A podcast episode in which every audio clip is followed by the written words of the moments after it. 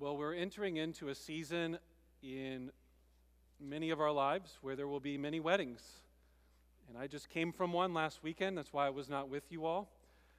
And I'm going to another one this Friday with, as I mentioned this morning, Joey and Alex getting married on Friday in Minnesota. Uh, this, this week, I sent out pre marriage counseling materials to three couples in our church who are wanting to pursue marriage. So, tis the season for all kinds of weddings and marriages. And it just so happens, not because of my plan, but because this is just where we're at in the next part of Jesus' teaching in the Sermon on the Mount, that he's going to talk to us a little bit about marriage and more particularly divorce. When I have had the privilege, and I've had a number of privileges of officiating at weddings, one of the most common stories I have told, so this for those of you that have been at weddings I've performed, you've maybe heard this before, but it's about the story of B.B. Warfield. Uh, B.B. Warfield, if you've ever heard about him, it would be because you know him to be an intellectual giant, uh, a, a writer of deep theological books, a former professor at Princeton University, and this was back in the day in the 1920s and 30s when Princeton was this amazing, I'm not saying it's terrible now per se, but theologically, it was one of the best theological institutions in America. And B.B. Warfield was one of his elite scholars that had an incredible amount of um, fruitfulness. What most people don't know about B.B. Warfield was that at the age of 25, he married his sweetheart Annie Pearce. And as they went away happily ever after on their honeymoon in Germany, Annie was struck by lightning and paralyzed permanently. And I share that story to people on their wedding day. Aren't I so kind and loving? And the reason I do is because it seems to me that looking at the life of B.B. Warfield, what he does next is one of the better illustrations of biblical love, covenant faithfulness, and Christ like commitment. What would you do if you were 25 years old, you just got married, you're on your honeymoon, and your spouse gets paralyzed? Would any of you be honest enough to be willing to say, you might be tempted to say, is there any way out of this? This is a long road. It's going to be challenging. I'm going to really have to sacrifice. When I said for better, for worse, I wasn't thinking this. Maybe sickness every once in a while, but a lifetime of paralyzation with my spouse. Do any of you in this room think, you know, B.B. Warfield, th- that's, that's a terrible spot. Don't you have sympathy for him? I mean, surely for her, but what about for him? Does, does he have good grounds to just leave his wife and find another one that's not paralyzed? I would imagine many people around our world today would say, absolutely. He shouldn't be trapped in a marriage like that. So, what did B.B. Warfield do for over 40 years? Tirelessly cared for his wife. And it said that her physical needs were so great that he never left her side for more than two hours for those 40 plus years of marriage. That's why I share that story. Because if that's not an illustration and a picture of biblical covenant Jesus love, then I don't know what is. And so, what we're going to talk about is having that kind of commitment in our marriages. And this is what I think Jesus is pointing us to in his message in Matthew. So, turn in your Bibles to Matthew chapter 5. Matthew chapter 5 can be found on page 810 in the black Bibles in front of you. We're going to look at two verses in the Sermon on the Mount, but I also want, in terms of our outline this morning, so we're going to begin just right away. We're going to start our first point with what does Jesus say about divorce? We're going to read our two verses, but I don't want to just stop there. I want to also turn our attention to all the other times Jesus talks about divorce, because honestly, the teaching on divorce in the Bible is not that long. There are a few passages of Scripture from Jesus, another one from Paul that we'll look at, and then there are two in all of the 613 commandments in the Old Testament. There's two that relate to the issue of marriage and divorce in the Old Testament. Two commandments of the law, per se. And we'll consider both of those because there's just not that many. What's so interesting is, is such a, a short amount of teaching and so much controversy and so much emotion and so much pain and difficulty. So before I read these texts and we dive into our first point, which is just what does Jesus say about divorce? We're just going to really start out by just reading them. I want to read this quotation from John Stott. He's a former pastor for a long time. He was a single man that preached the gospel for a long time in London, England. He's gone to, to be with the Lord and passed away. But he said this in his commentary as he's teaching on Matthew. And he says, I confess to a reluctance to attempt on teaching on Jesus' verses in Matthew 5. This is partly because divorce is a controversial and complex subject, but even more because it is a subject which touches people's emotions at a deep level. There is almost no unhappiness so poignant as the unhappiness of an unhappy marriage, and almost no tragedy so great as the degeneration of what God meant for love and fulfillment into a non relationship full of bitterness, discord, and despair. Stott continues although I believe that God's way in most cases is not for divorce. I hope I will write now with sensitivity, for I know there is great pain which many suffer. And so I do not wish to add to their distress. But yet it is because I am convinced that the teaching of Jesus on this subject is good it is intrinsically good. It is good for you as the individual. It is good for our society. And so I take up the courage in my hand and I write on. I think he said it better than I could have. My hope is to not add to any of your pain. My hope is to teach the goodness of what Jesus has for us. And I do believe it is good. And my hope and prayer is we will see it as well. So, first, what does Jesus say about divorce? Let's see our first passage in the Sermon on the Mount. Verse 31. It was also said, Whoever divorces his wife, let him give her a certificate of divorce. But I say to you that everyone who divorces his wife, except on the ground of sexual immorality, makes her commit adultery, and whoever marries a divorced woman commits adultery.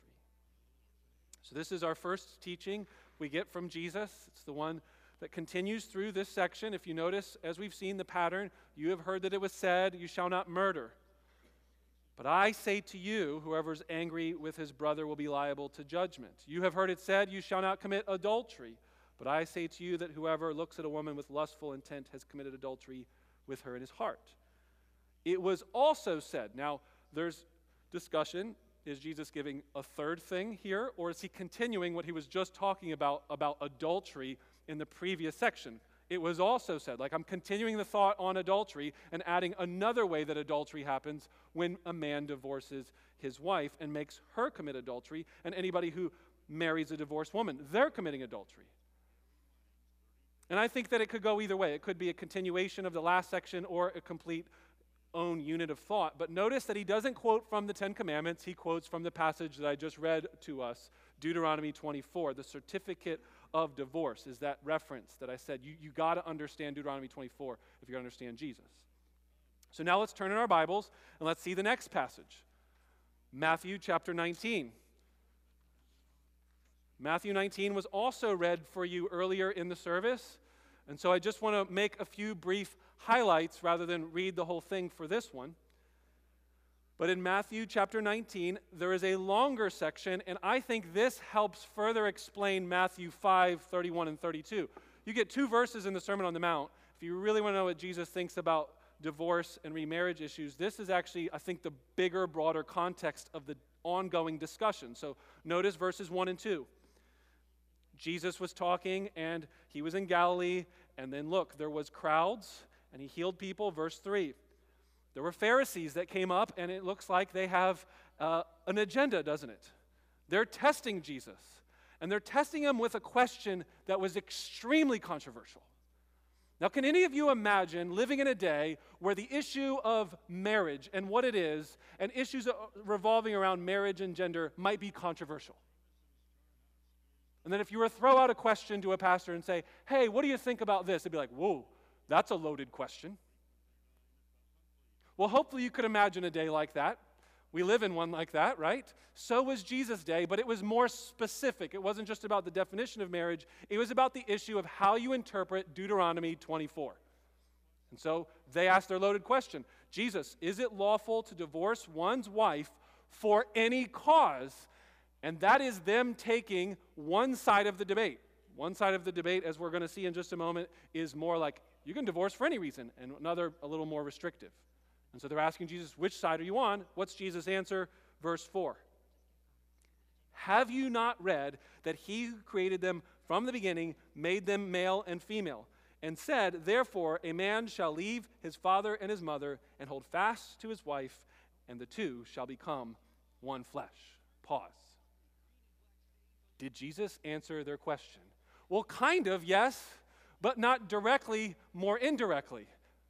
And that's one of the things I want to point out this morning as we get to our next point. But just notice that they ask a particular question about Deuteronomy 24, and he says, Wrong question, guys. You're missing it. You need to go back to Genesis 1 and 2 if you want to have a conversation first about marriage and divorce. You start where the Bible starts with the foundations. And God originally designed for man and woman to be together and let no man separate what God has joined together. That's verse 6. So they are no longer two, but one flesh. Whatever, therefore, God has joined together, let not man separate. And so if you just stopped there, you would say, okay, that's Jesus' answer. No divorce, no remarriage under any circumstance whatsoever. God joined them together. Let no man ever separate what God joins together. Then, verse 7, they ask a follow up question why then did Moses command one to give a certificate of divorce and to send her away? So now we again are back into Deuteronomy 24, certificate of divorce language that we saw in the Sermon on the Mount. Jesus responds and says, Because of your hardness of heart, Moses allowed. Notice the difference of word. They say command. Jesus says, No, no, he allowed divorce because of your hardness of heart, because of sin, because of the situation you were in, not because this was God's best. From the beginning, it was not so. The best intention is Genesis 1 and 2, not Deuteronomy 24. Verse 9. So then I say to you, whoever divorces his wife except for sexual immorality and marries another commits adultery. And that sounds very similar to what we just read in the Sermon on the Mount, right? If you divorce your wife, then you, except for sexual immorality, same phrase, and marry another, this is adultery. And then there's a little section about eunuchs, which is maybe a teaching for when we get there in a couple years. But it is an important teaching about Jesus talking about basically a life of singleness. And this is one of the places where, if you're single, I would encourage you to make sure you hone in on these verses 10, 11, and 12, because Jesus, as a single man, is going to talk about the goodness of being single for the sake of the kingdom of heaven, and that marriage is not ultimate, is one way to take away from these points. Let's move to our next text Mark chapter 10, verses 1 through 12. Mark chapter 10, 1 through 12.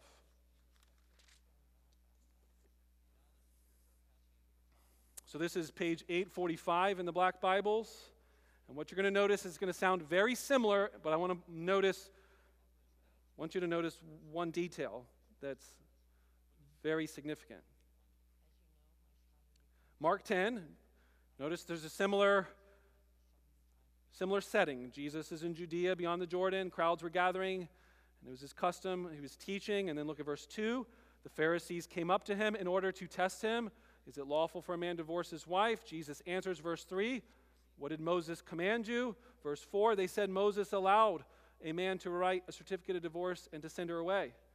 Jesus said to them, Because of your hardness of heart, he wrote you this commandment. But from the beginning of creation, God made them male and female. Therefore, a man shall leave his father and his mother and hold fast to his wife, and the two shall become one flesh. So they are no longer two, but one flesh. What therefore God has joined together, let not man separate. A lot of this sounds really familiar so far, right? Now, notice the one huge difference in verses 10 and 11. And in the house, the disciples asked him again about this matter. And he said to them, Whoever divorces his wife and marries another commits adultery against her. And if she divorces her husband and marries another, she commits adultery. Did you notice what was left out in Mark's rendering account of this? It does not say, except for sexual immorality.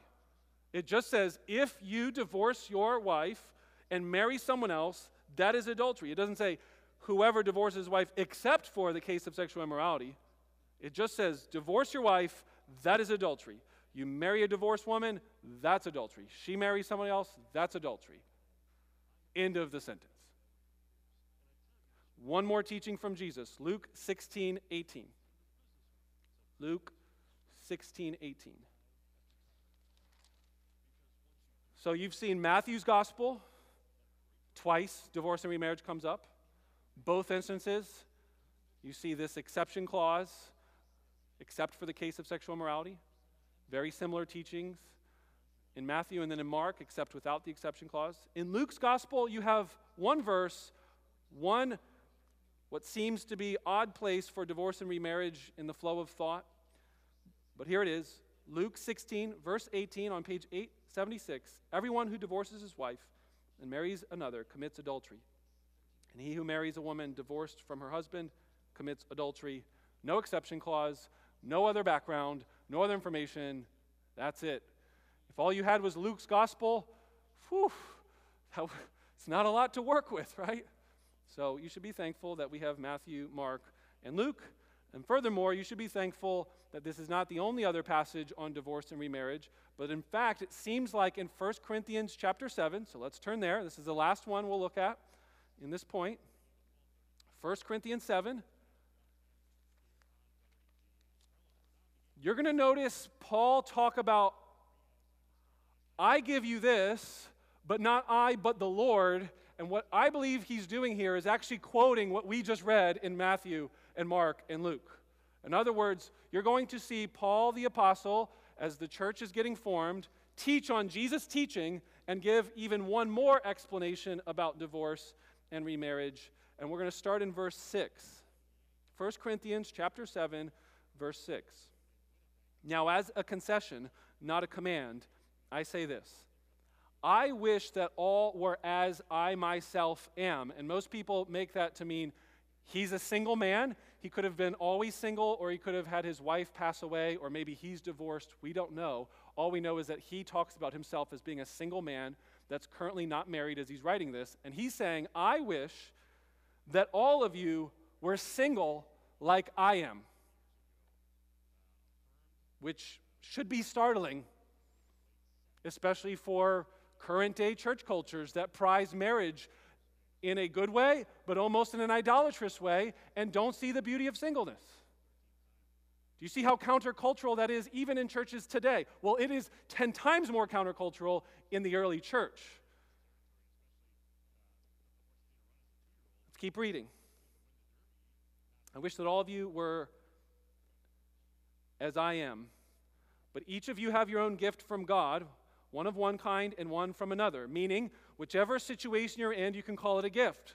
Some of you have a gift of singleness. How do you know if you have the gift of singleness? It's because you're single right now. Some of you are married right now. Do you know if you have the gift of singleness? You do not. You have the gift of marriage. This is not like some sort of, well, I had this moment with Jesus in prayer and I felt he just gave me this gift and it was called singleness. That does not exist, I don't think. You could maybe make a commitment or decision that for the sake of the kingdom of God, based on Matthew 19, or even as you read 1 Corinthians 7, if you read the whole chapter, say, No, I just I want to choose to be single. That's a good life. It is okay to just be single. I don't need to be asked every time I go to church that I'm single. Hey, when are you going to get married? Hey, any guys? Any girls? What, what's going on? What's the problem? As if something's wrong with that person. There's nothing wrong with a single person. So, church, start thinking about how this applies to you and us in our conversations. Now, he's going to address not just everybody, but now to those who are not married and widows. Verse 8 To the unmarried and the widows, I say that it is good for them to remain single as I am. But if they cannot exercise self control, they should marry, for it is better to marry than to burn with passion. And I'm sure there's a lot of good things that could be said on that, but let's keep moving. Verse 10 To the married, I give this charge, not I, but the Lord. Now, this is what I'm saying. He's quoting Jesus. What we just read from Jesus, Paul has fresh in his mind. To the married people in the room, this is what Paul's explanation of Jesus' teaching is. A wife should not separate from her husband. But if she does, she should remain unmarried or else be reconciled to her husband, and the husband should not divorce his wife. Pause. What's it seem like he's interpreting from Jesus? That there's all kinds of good reasons to get divorced, or like, no, you should not get divorced. But, and then if you do get divorced, you should reconcile or else remain unmarried and not get remarried. Remarriage would be then adultery in the teaching of Jesus. Now, verse 12. He was just talking in verse 10 to the married. Now he's talking to the rest. And again, quoting Jesus. To the rest, I say, I, not the Lord. We're not quoting Jesus at this point. So, sorry. To be clear, in verse 12, he just quoted Jesus, and now in verse 12, he's saying, Now Jesus didn't say this, but he's now adding an an extra additional teaching on divorce and remarriage. So, to the rest, I say, I, not the Lord, I'm not quoting Jesus now, is what I think he's getting at, that if any brother has a wife who is an unbeliever and she consents to live with him, he should not divorce her. So, sounds pretty similar to verses 10 and 11. If any woman has a husband who is an unbeliever and he consents to live with her, she should not divorce him. Okay, so if some of you come to faith in Jesus while you're married as unbelievers, and one of you is a believer and one's an unbeliever. She'd be like, oh, we're a mixed marriage. Well, then we should split up. He's saying, no, stay together. Keep reading. For the unbelieving husband is made holy because of his wife, and the unbelieving wife is made holy because of her husband. Otherwise, your children would be unclean, but as it is, they are holy. But if the unbelieving partner separates, let it be so. In such cases, the brother or sister is not enslaved. God has called you to peace. For how do you know, wife, whether you will save your husband? Or how do you know, husband, whether you will save your wife? Now, the, the big idea, there's a lot of complexity with all of this. Hopefully, you're seeing why it's such a controversial, difficult issue, because some of it's just trying to understand what all this is saying. But one clear idea is if you have two people that are married, they're both not Christians, one becomes a Christian, they should stay together. Period. If one of them, the unbelieving spouse, wants to initiate divorce and leave and separate because they're like, You're Christian now? Uh uh-uh. uh. I don't want this Jesus thing in my house. I'm out of here. See ya.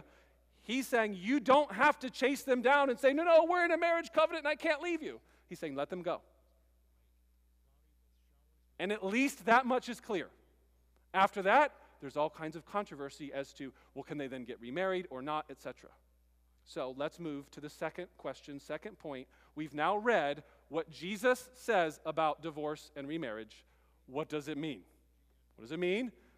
In general, broad brushstrokes, and more specifically for us, what does this teaching that has been read mean? And my hope here is not to answer all of your individual specific questions, but to give you three bigger points. Okay? So let's turn back to Matthew chapter 5. It would be useful for all of you, I think, to see this in your Bibles. So let's go back to Matthew 5, page 810. And I believe what Jesus is doing, especially in the Sermon on the Mount, because that's our key text. But by reading these other texts, I think it gives the more fuller, broader picture. But let's understand what is Jesus doing here, and how does that help us with the rest of those passages as well? Here's three basic ideas of what I think he's doing. Number one, He is explaining Matthew 5:20. Look down at Matthew 5:20. For I tell you, unless your righteousness exceeds that of the scribes and Pharisees, you will never enter the kingdom of heaven. All through this entire section, he is giving illustrations about how your righteousness should surpass that of the scribes and Pharisees. So when we get to this section, let's not forget that that's what he's doing, and he is explaining and illustrating how this applies in the area of divorce. The Pharisees had a view of divorce and remarriage. There was debates and discussions. They had one of those views. He's saying that his teaching goes beyond what their view was. Number 2, he is explaining what he means in Matthew 5:17. What's Matthew 5:17 say? Do not think that I have come to abolish the law or the prophets. I have not come to abolish them, but to fulfill them. Jesus is telling you that the Old Testament law, the heart of it, the main goal of the Old Testament law, will not be done away with, but it will be fulfilled through his teaching and through his accomplishment by dying on the cross, rising from the dead, ascending to heaven, and pouring out the Spirit on the day of Pentecost, which Christians all around the world are celebrating today, the day of Pentecost. And he's saying that your righteousness will exceed that of the Pharisees because you have the Holy Spirit, number one. Number two, because it will fulfill the intent of the Old Testament law, and his teaching is going to fulfill that intent. Which then brings us to number three. Well, what is the intent and spirit of the Old Testament law that Jesus is picking up on? And if there was one very clear, simple way to sum it up, I'd say the Old Testament law that is being fulfilled in the teaching of Jesus is to protect women from oppression. Certainly, we could also add to that to have a high view of the commitment between a man and a woman in divorce, uh, with, by his teaching on divorce and covenant faithfulness in marriage. But if there was one thing I were to highlight that is normally not highlighted in this teaching, it is that the Old Testament law was given to protect women who were being oppressed. Jesus is fulfilling that by his teaching on divorce and remarriage. So, spell that out. What do you mean? Deuteronomy 24 was read earlier in the service, right? And I said this is crucial if you're going to understand Jesus' teaching. Go back to Matthew 5. Look down at the verse and notice. It was also said, now he's going to quote Deuteronomy 24 Whoever divorces his wife, let him give her a certificate of divorce. That's the key phrase. And if you know anything, all you have to do is say a short little phrase and you get the rest of the idea. So if I say 9 11, do I also need to say 9 11, September 11th, terrorist attacks on New York City and Washington, D.C., and the plane that fell in, Philadelphia, in uh, Pennsylvania? Or you're like, no, we, we kind of got it just from 9 11. Do you understand see what I'm saying here? This phrase was so debated and so discussed and so hot topic that all you got to do is say a little phrase like 9 11, and you would, you would get kind of the broader context. You would know that there was a debate, there was a discussion going on, and Jesus is entering into that with just this phrase that he's saying here. It's the same thing that happens in Matthew 19 that we read, it's the same thing that happens in Mark 10 that we read. So, what's Deuteronomy 24 all about? And we know that the debate is about this phrase, a matter of indecency. So, if you want, I'd encourage you, let's go back to Deuteronomy 24 one more time. Deuteronomy 24, found on page 165. The key area of debate is in the first sentence.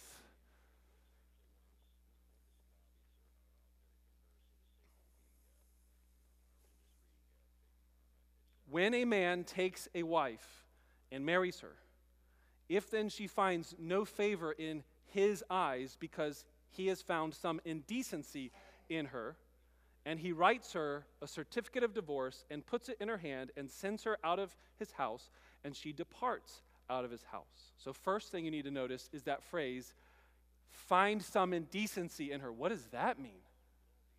And that was the debate. One school of thought said indecency, because the original Hebrew word was nakedness, is talking about sexual sin, sexual immorality. That was the conservative view.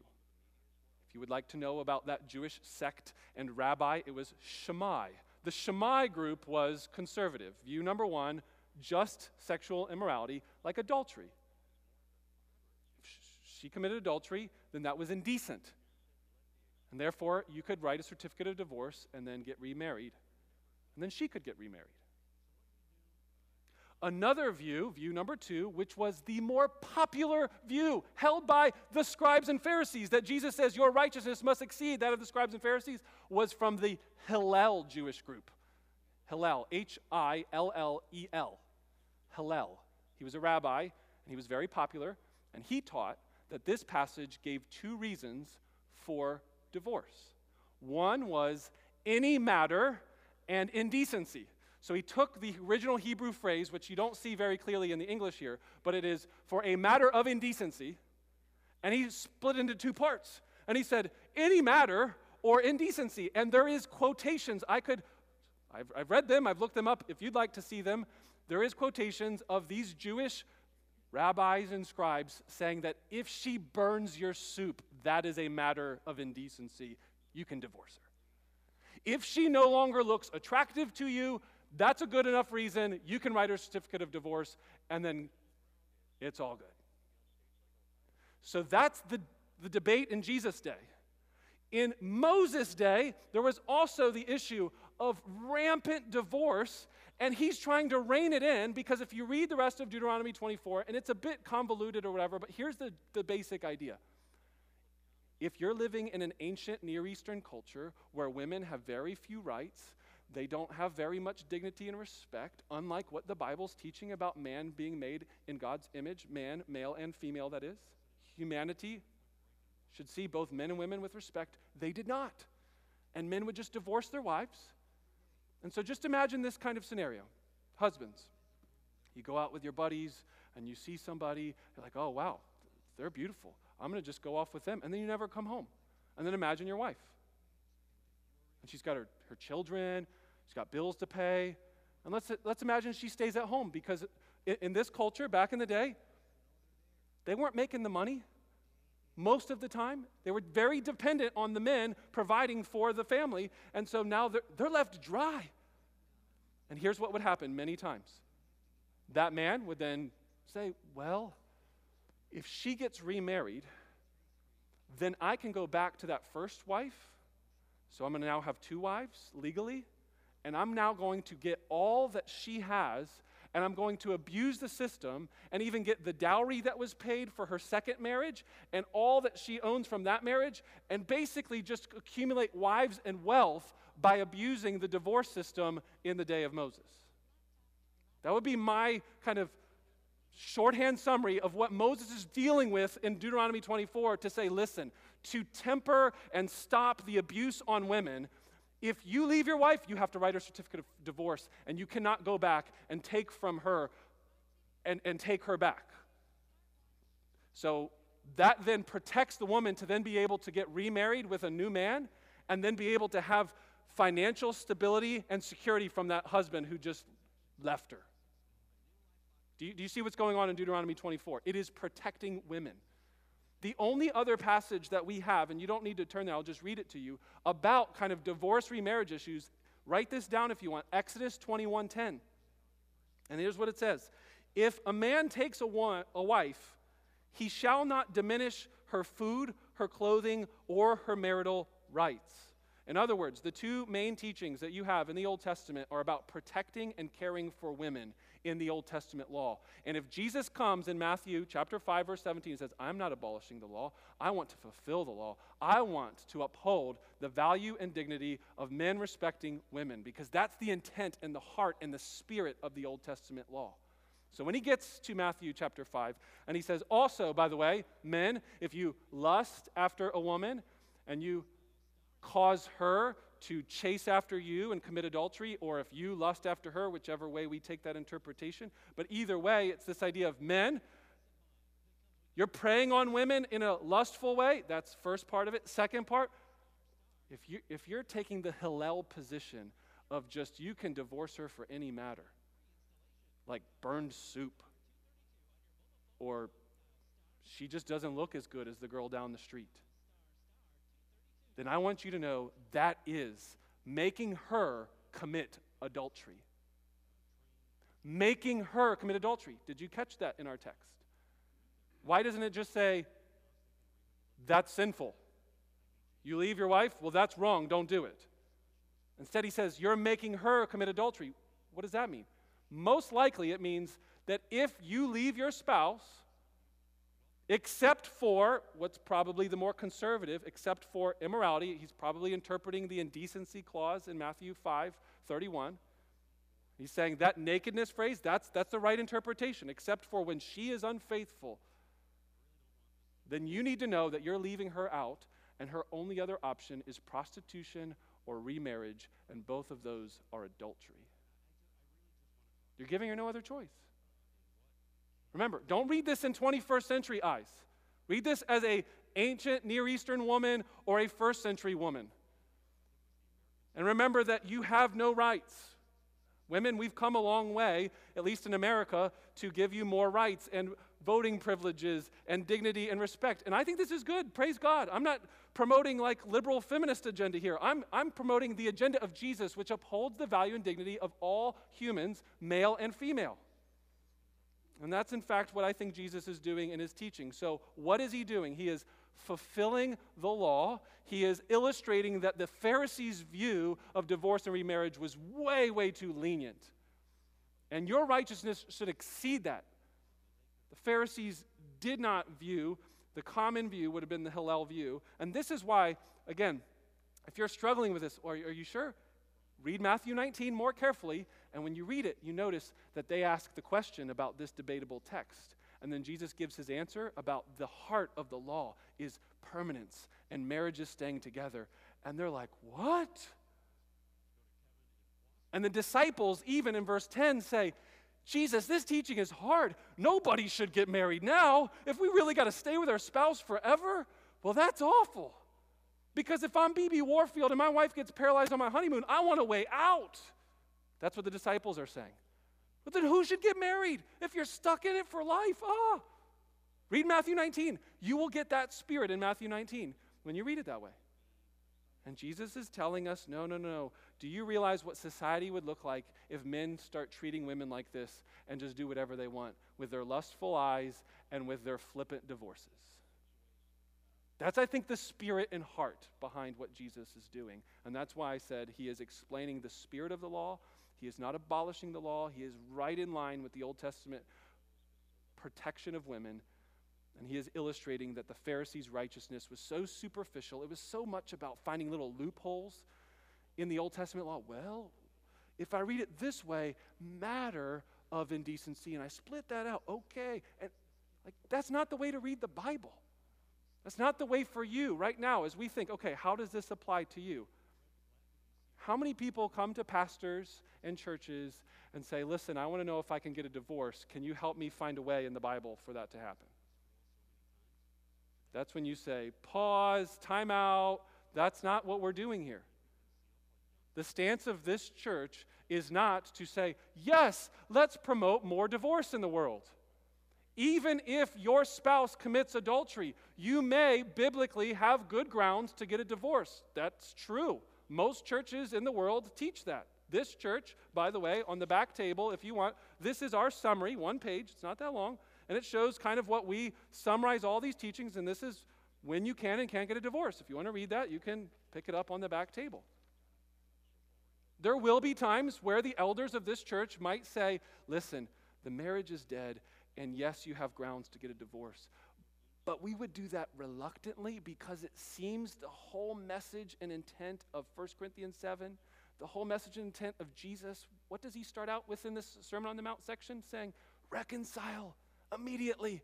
Reconciliation and repentance and forgiveness is the core teaching of the Christian community who have God's Spirit in them.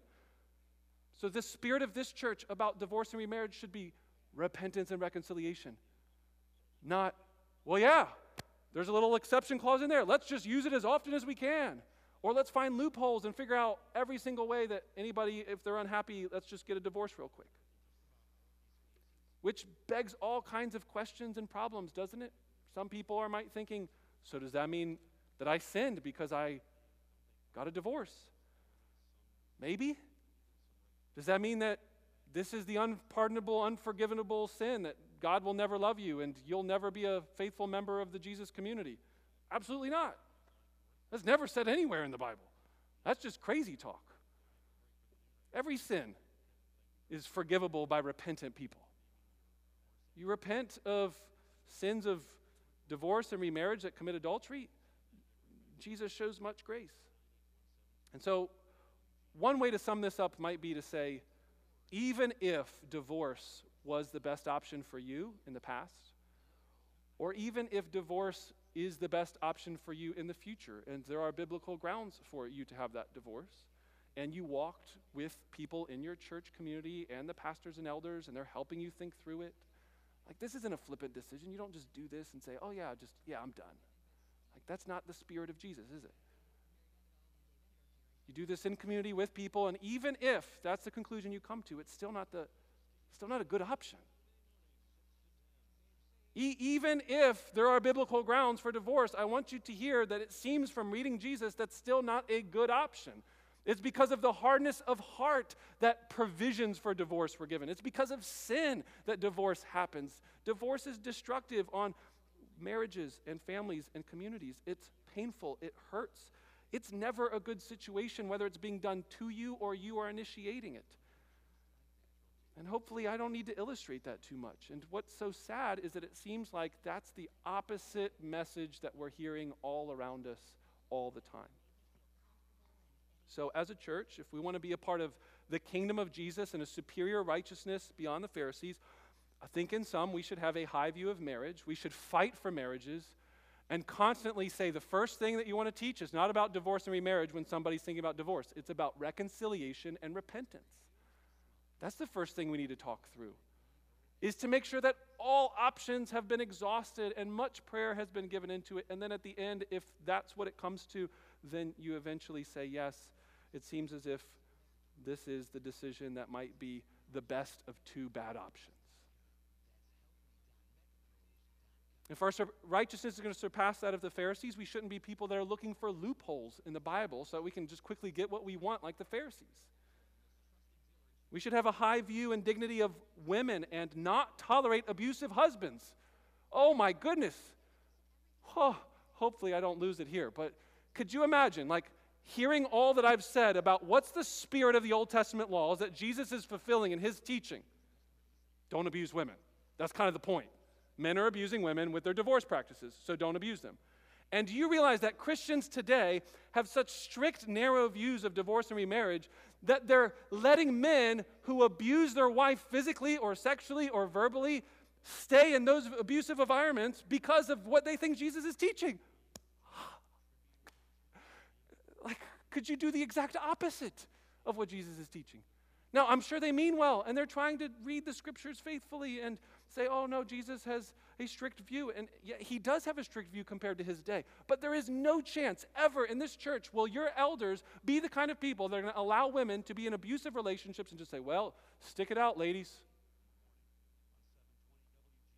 Oh, God, protect us from that. And ladies, if you are in that, I have said this time and time again from this pulpit when this issue comes up. If you are afraid to share, please don't be afraid. Please share with me or the elders or a trusted friend and share. Let us know about it. Domestic violence in this country, praise God, is illegal, and I would like for your husband to be put in jail or some sort of separation act and restraining order put on him.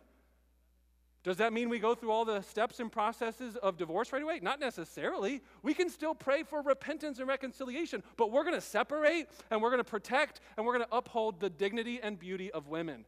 That surpasses the righteousness of Pharisees. And it takes a whole church community when stuff like this happens, doesn't it?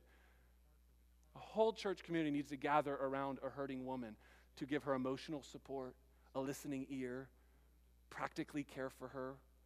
Needs a lot of strong men, and I mean that literally, just men that will say, I will protect you. You can stay at my house, and your husband will not come and do anything to you, and I will make sure that happens. That, that's the kind of church that I think embraces the body and message of Jesus.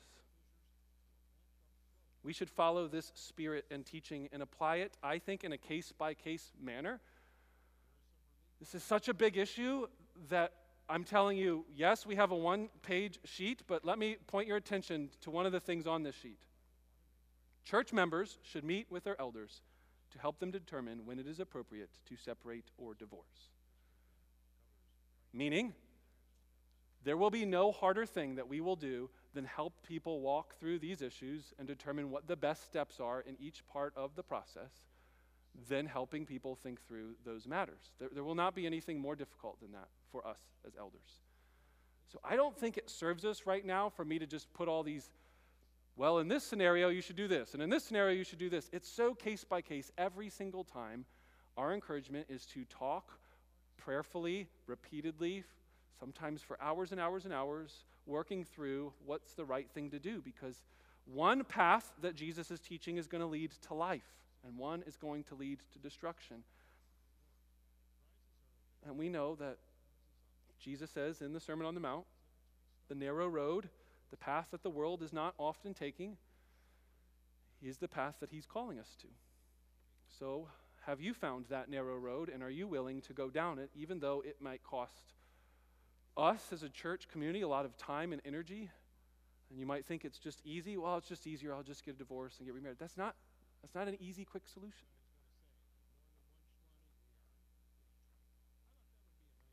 Take, for example, this week's news. As the, the narrow road that we're being called to in this message compared to the wide path that leads to destruction. Other than the school shooting in Texas, probably the other largest thing I saw on news all week was a wedding yesterday, right? And pictures of how wonderful and beautiful and glorious it was celebrating this wedding. Well, the Washington Post wrote something earlier in the week. It said when Prince Harry and Meghan Markle stand before the altar at St. George Chapel at the Windsor Castle, the Archbishop of Canterbury will tie the knot with the vows from the Book of Common Prayer that read, To have and to hold until death do us part. But what not too many people realize is that not very long ago, this wedding and this service with this officiant presiding over it at this place would have been impossible. Not because Meghan Markle is an American and a commoner and is marrying a prince who is the sixth from the line of the throne, and not because she is an actress or she is biracial or because she was an Episcopalian and attended a Catholic school. No, the reason that this would have been opposed by the Church of England and the Archbishop is because Meghan Markle was divorced from her former husband, the Hollywood producer Trevor Ingleston. Ingleston. And he is still alive. As one Anglican priest who is an expert and authority on this issue says, oh, this would have been a no no several years ago. Harry and Markle's ceremony yesterday was the first full blown royal wedding of a divorced partner to take place with the loving embrace of the English church. Rather than voicing opposition, the man, the Archbishop of Canterbury, who was doing the wedding, expressed his great joy at their upcoming nuptials and said, I am so happy that Prince Harry and Miss Markle have chosen to make their vows before God, said the Reverend Justin Welby. Now, I do not know anything about their divorce. I do not want to pronounce judgment per se and jump to conclusions, but I'd like to illustrate that when you read this article and you continue reading it, what they are doing is celebrating the great progress of the Anglican Church to move beyond that old, terrible law of Jesus in the New Testament. It's essentially what the whole article is. That was just the introduction. And the whole thing was about showing the history of the Anglican Church, and eventually in 2002, they eventually allowed for divorce and remarriage in the church. And now that's why that wedding was possible in the way it was done yesterday. Do you see that the wide path is saying anybody get divorced, anybody get remarried, and let's not just allow it, let's celebrate it as progress for our world and society. The reason why we should follow Jesus is not just because, well, there it is in the Bible, there's the rule, and we're rule followers. The reason we should follow Jesus is because Jesus is worthy of our trust his laws are good as they are the reflection of all the laws of the Old Testament, the spirit and heart of them, the principle of them. And so we should align our lives with the vision that He has for the world, and it is not rampant divorce and remarriage. So, lastly, we've seen what Jesus says, we've seen what I think Jesus means. I would like to conclude by saying, how does Jesus respond to divorced people? If you're in the room and you've been divorced, you've had sexual sin, whether you were divorced for right reasons, wrong reasons, lawful, unlawful, how does Jesus in the Bible respond to you? I'd like to remind you of a story where Jesus is at a well. In John chapter 4, starting in verse 7, you can read a story about Jesus getting water out of a well. And there's a woman there in the middle of the day by herself. And Jesus asks for her to draw him some water. And she draws water, and he tells her, I'd like you to know that I have a water that will quench your thirst, and you will never be thirsty again. It will fulfill all your desires and needs and bring great and deep satisfaction. And the woman says, Whoa, where do you get that kind of water? I want some. Give me some of that water. That sounds good. And Jesus says, Okay, go get your husband. What? I want some of that living water. Go get your husband. That seems a little off, but it wasn't. Keep reading the story. And she says, I don't have a husband. She says, Yeah, that's, that's right. You've actually had about four husbands. And the fifth one that you're living with now is not your husband. And she says, Wow, I perceive you must be a prophet. And Jesus begins to explain to her that He is the living water, that she has been looking for love and fulfillment and satisfaction in all of these different marriages and husbands, and all along, all along, Jesus has been the one, God has been the one that can find that fulfillment and satisfaction in. In other words, if you have been divorced, you should know that every time Jesus interacts with divorced people or sexual immoral people, man, does he show them such, such grace, such love and forgiveness, and offers them what they were looking for in all of those other ventures in their life. So, Embassy Church, are we going to be like Jesus and treat divorced people in our community like they have a big D on their forehead or treat them like Jesus does? Men in the church, will we uphold the teaching of Jesus and the spirit of the Old Testament law and not just love our sisters in Christ in the room, but support them and care for them and protect them? Will we make the innocent feel more guilty? And just assume that everybody that was divorced did something terribly wrong. Now, I'm sure that in every marriage, everybody has their share, but sometimes people have somebody just leave them. Like, I don't even know what I did, they just left. Embassy Church, are we going to see marriage as everything? Marriage in this life now, as the, the ultimate joy and satisfaction of our human existence on the earth? Or will we see Jesus as the living water, as the thing that quenches the thirst? And married couples, would you like to stay out of not getting a divorce? You want to honor Jesus' teaching? Well, then don't put the pressure on your spouse to be everything that Jesus could only be for you. The reason we get into these difficult conversations about divorce and remarriage is most often because we're looking for our spouse to fulfill for us the thing that only Jesus could provide. So let us consider Jesus' response to divorced people and remarried people and sexual sinners, and let's preach a message of grace, of love, of reconciliation, of forgiveness, of the transforming power of the Holy Spirit of the Lord who has ascended to the right hand of the Father, whom we obey, even when sometimes we don't like it, and even when it's difficult because the whole world is saying something else. May God give us that grace. Let's pray together. Our Father in heaven, I am